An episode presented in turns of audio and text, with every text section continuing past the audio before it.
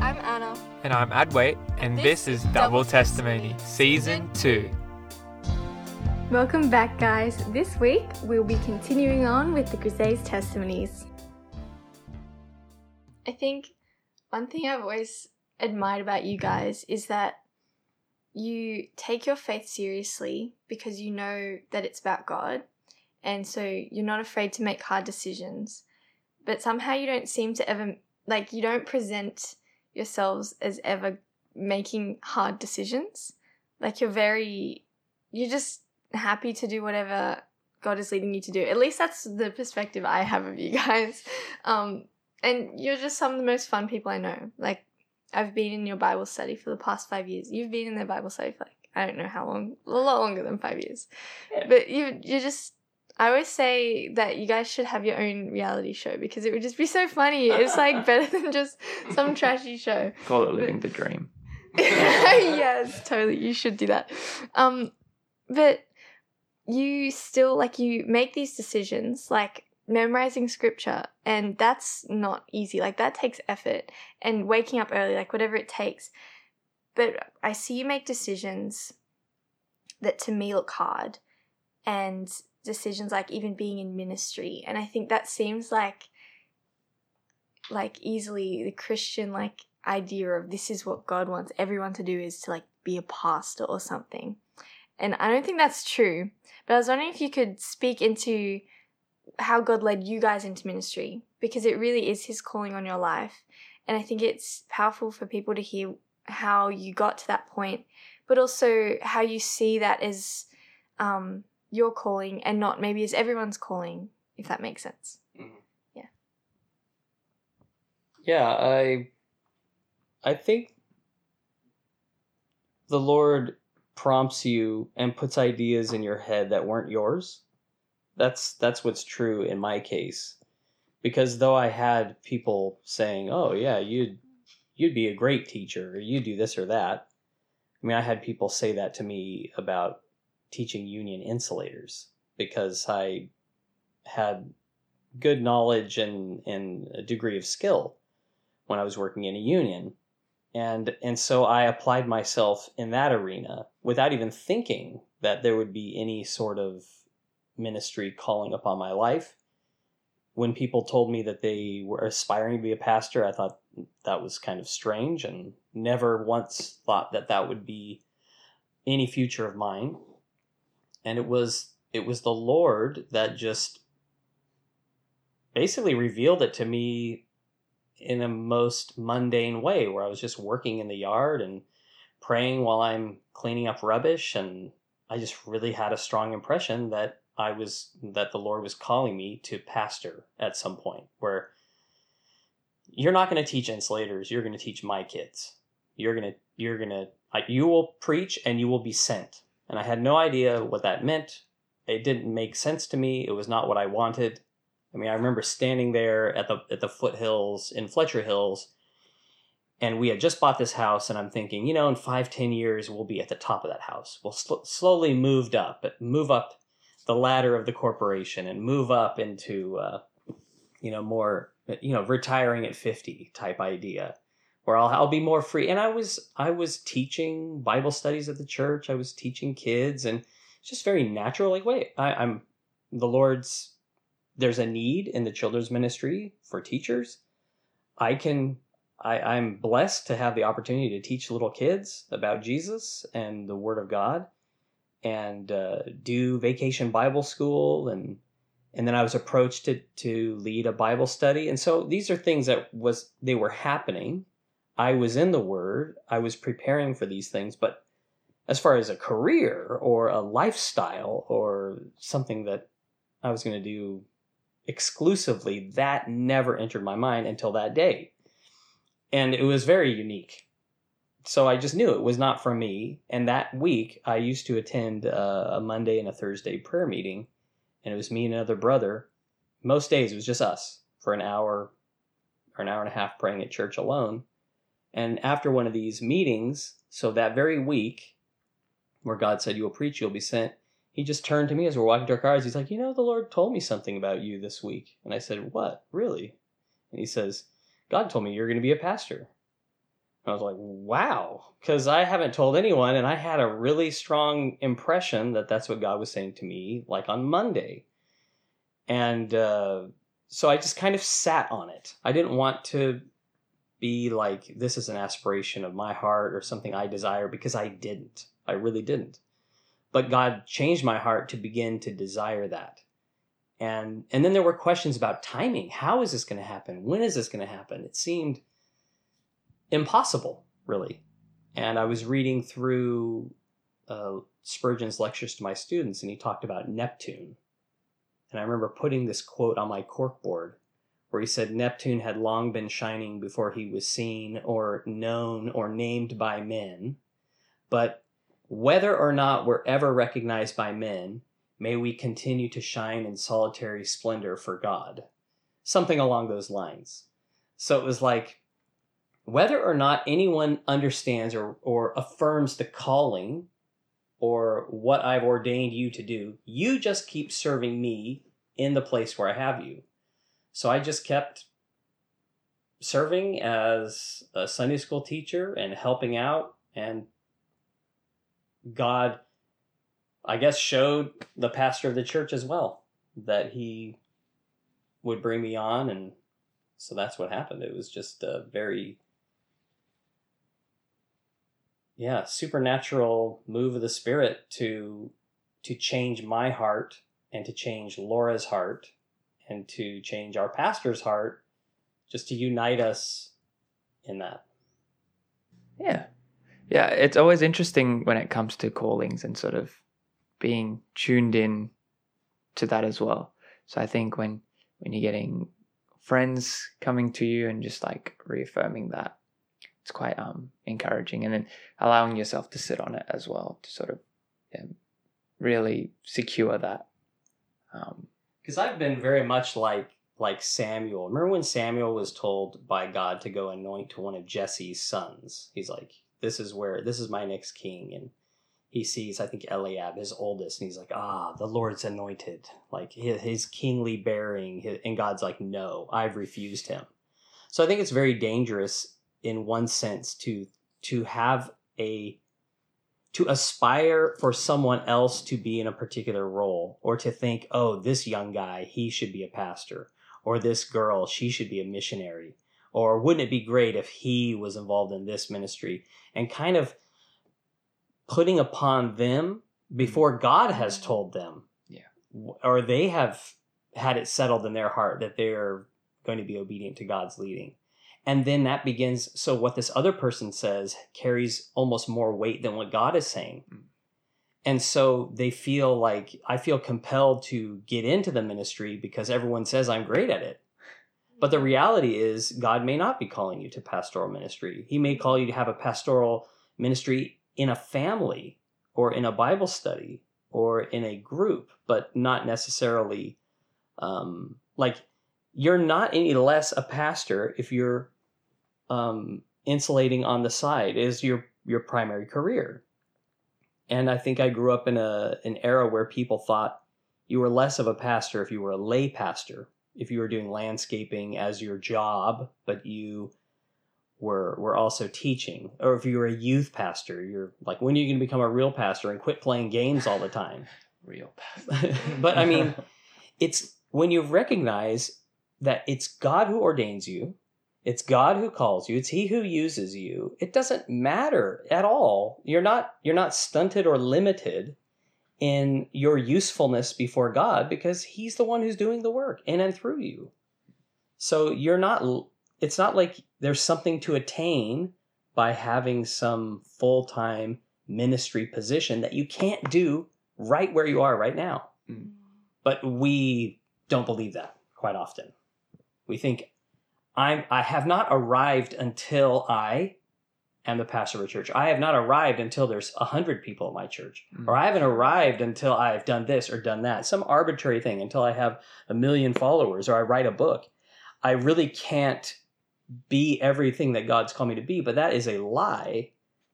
God's called you to be right where He has you and to rejoice in Him and be obedient to Him in increasing degrees today.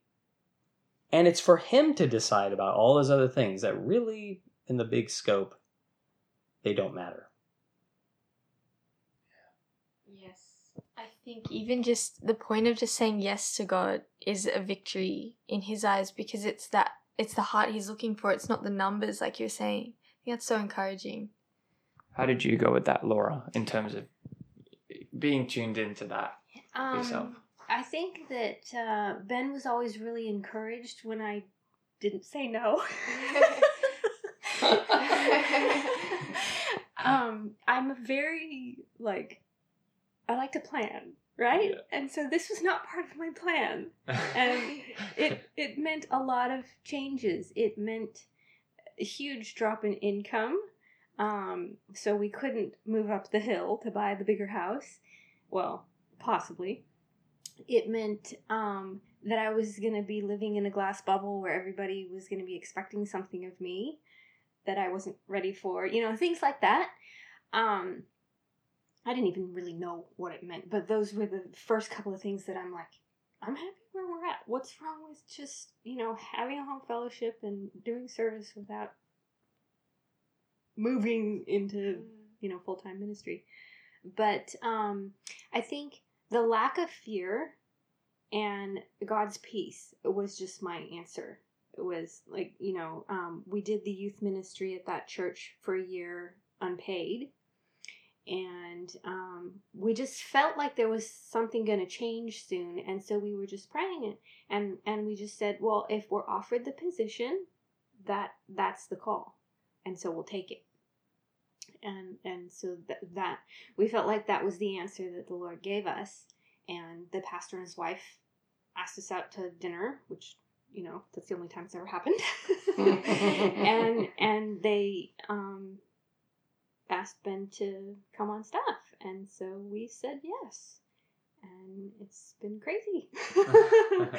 um, but once you say yes to God and you know, you know that peace just floods you, and then you're ready for the next yes. You know, um, so I think there was a lot of growth during those times, um, and a lot of mistakes too. You know, um, I think it's good that people don't get into a, a senior pastor position of 10,000 people when they just turn 30 you know it's it's huge and you still have a lot of maturing to do even though Ben was so mature in his faith. I wasn't at all. Um and so I think there's God's grace to allow me to grow along with the ministry. For that particular stint um, I, I felt like i was i wasn't working outside the house at the time because i had two little ones. Um, so my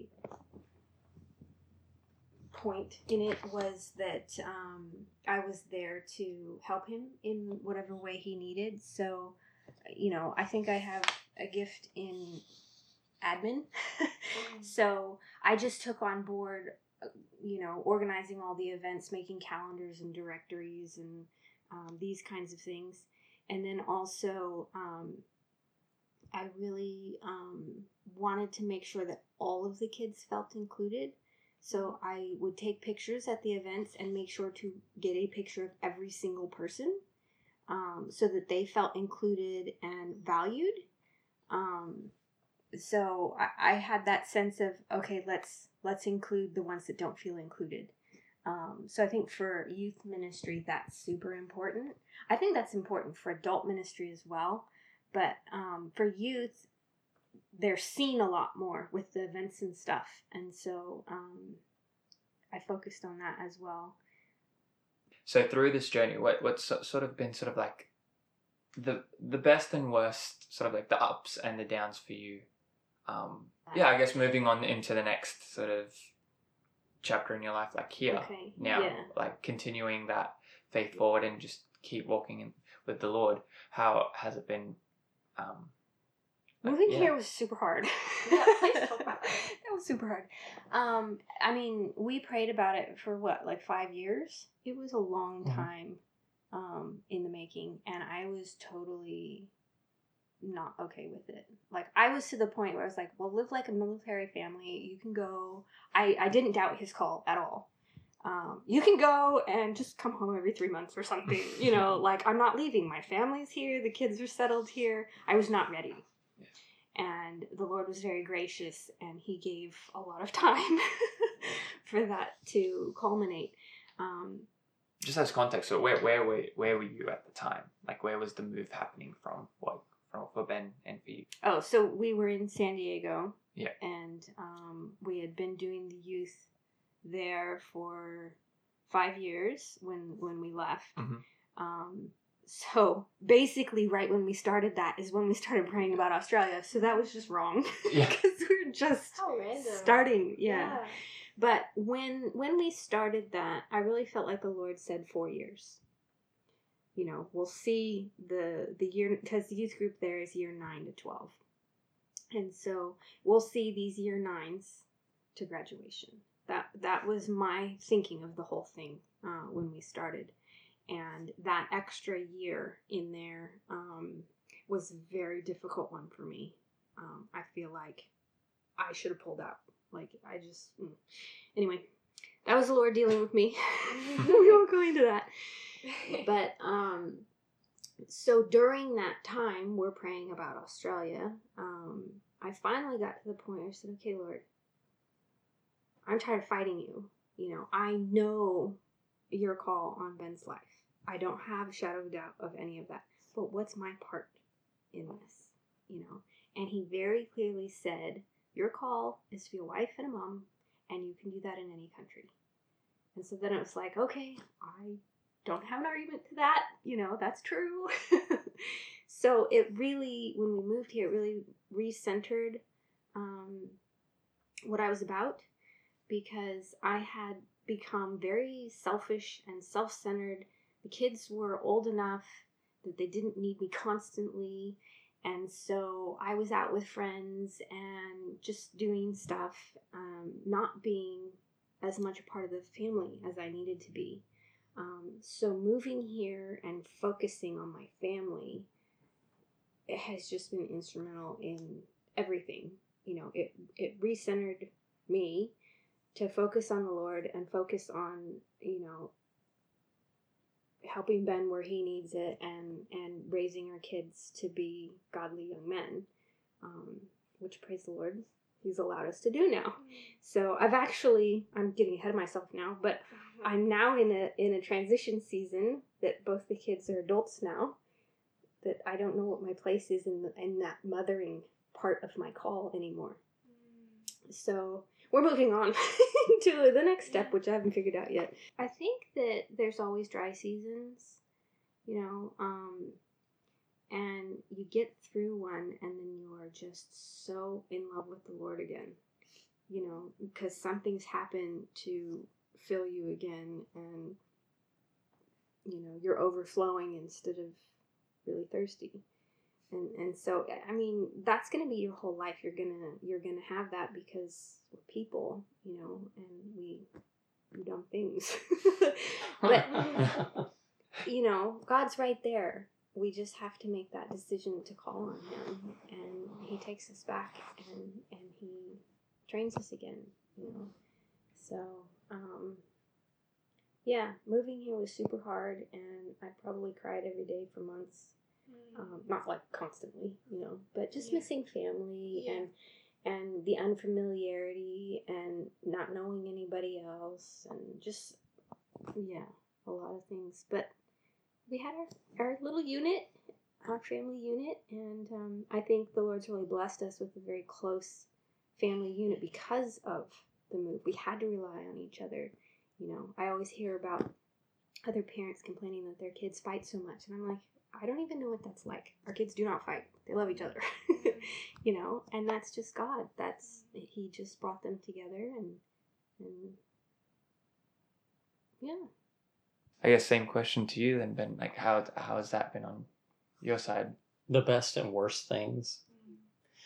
Uh, in thinking it over, I think the worst thing about following Jesus is seeing your own wretchedness. Where Moses is like, Lord, kill me now, lest I see my own wretchedness. Uh, that you you really do. You you have the light of the of Christ, the the word that's pointing out your flaws, that uh, the conscience is being pricked. You're you're seeing your own inconsistencies quite often and your lameness. and so the Lord he says don't despise the chastening of the Lord that he chastens those he loves like a man chastens the son in whom he delights and so to realize these corrections and chastenings and convictions are really for our good and for the benefit of our relationship with the Lord and our our fruitfulness that when we're connected to the vine, those branches that are fruitful get pruned so that they could be more fruitful. And there's always been it seems like often there are pruning seasons in life where God has you cull things from your life or uh, change the way that you seek to be entertained or to to just your mindset and the things you hold on to that he is telling you to lop off from your life and to be done with. And so that's a process that you have to continue and embrace. And I remember one time chucking my albums. I had a bunch of, uh, you know, vinyl that I had collected. And this was my second collection. I had given my collection away once and then I had slowly started accumulating albums again and and I just felt really strongly that the Lord would have me not resell them or gift them, but trash them. And I remember checking me in the bin and just saying, All right, Lord, is there anything else? Is there anything else you'd have me get rid of? Because I'm just, I'm kind of tired of this. I'm tired of just having to get rid of this and get rid of that. Like, if there's anything else, tell me right now so we can just get it out of the way. And he's like, Well, the, the impression was, you are mine. What do you mean just getting rid of stuff? It's like you are mine. This it's a totally different thing. You're mine. So it's not about what you have or what you don't have. You need to realize that you are mine. And I have all of you. Like I own you. I purchased you. So there's nothing off limits for me. You've been kind of holding things like this is mine, this is mine, this is mine, this is what I like, and but you're mine all of it. Like not just I'm not after this little thing that to get rid of. I'm not after that for you to stop doing. You have to realize that you are mine. I purchased you. And that was a that was a watershed moment where I'm like, "Okay. So he just doesn't want my albums. He actually wants me." Cuz it's easy to chuck an album or to you know, burn your CDs or that's that's easy as hard as it is, but it's a lot harder. It's a lot more needful to really just give your life to Jesus and to keep giving your life to Jesus after you've believed in him. Mm. So that that's the challenge is to continue fostering obedience and relationship and taking steps of faith.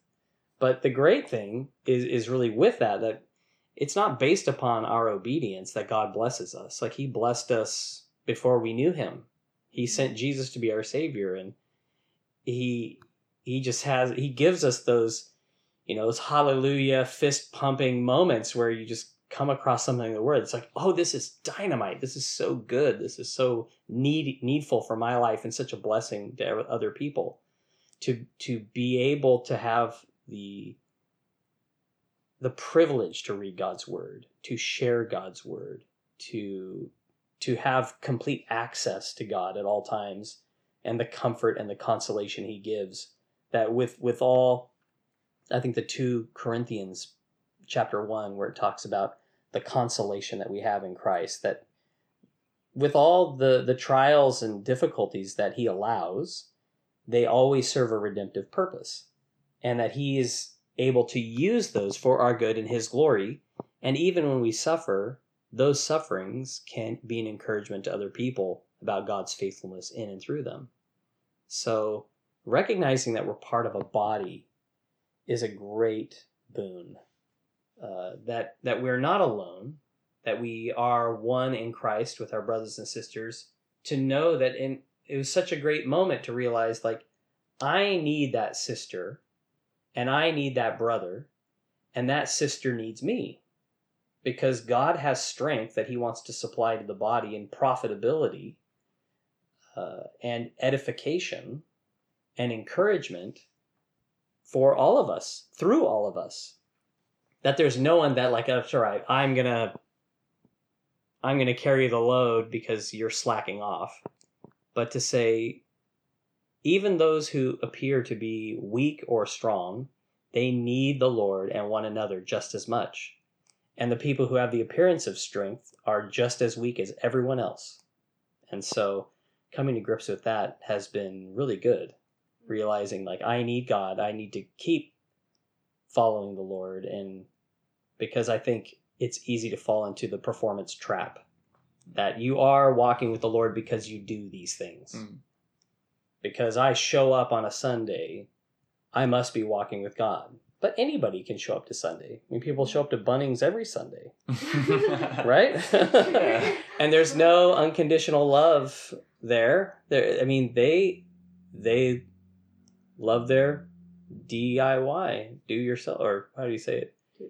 Yeah, Yeah, do there's so much um, fried onion before that uh, it eventually makes you slip and fall on them. right Yeah. right like to, we we would do a disservice to boil down god's love to only being unconditional because there's people who unconditionally love the Rabbitohs like you know they will be with them through thick and thin. They hold up the signs that says till i die. You know oh like my goodness, i'm bleeding you know, i'm bleeding my colors. But it's like okay we can be dedicated to sport. We can be dedicated to a brand. We can be dedicated to an activity.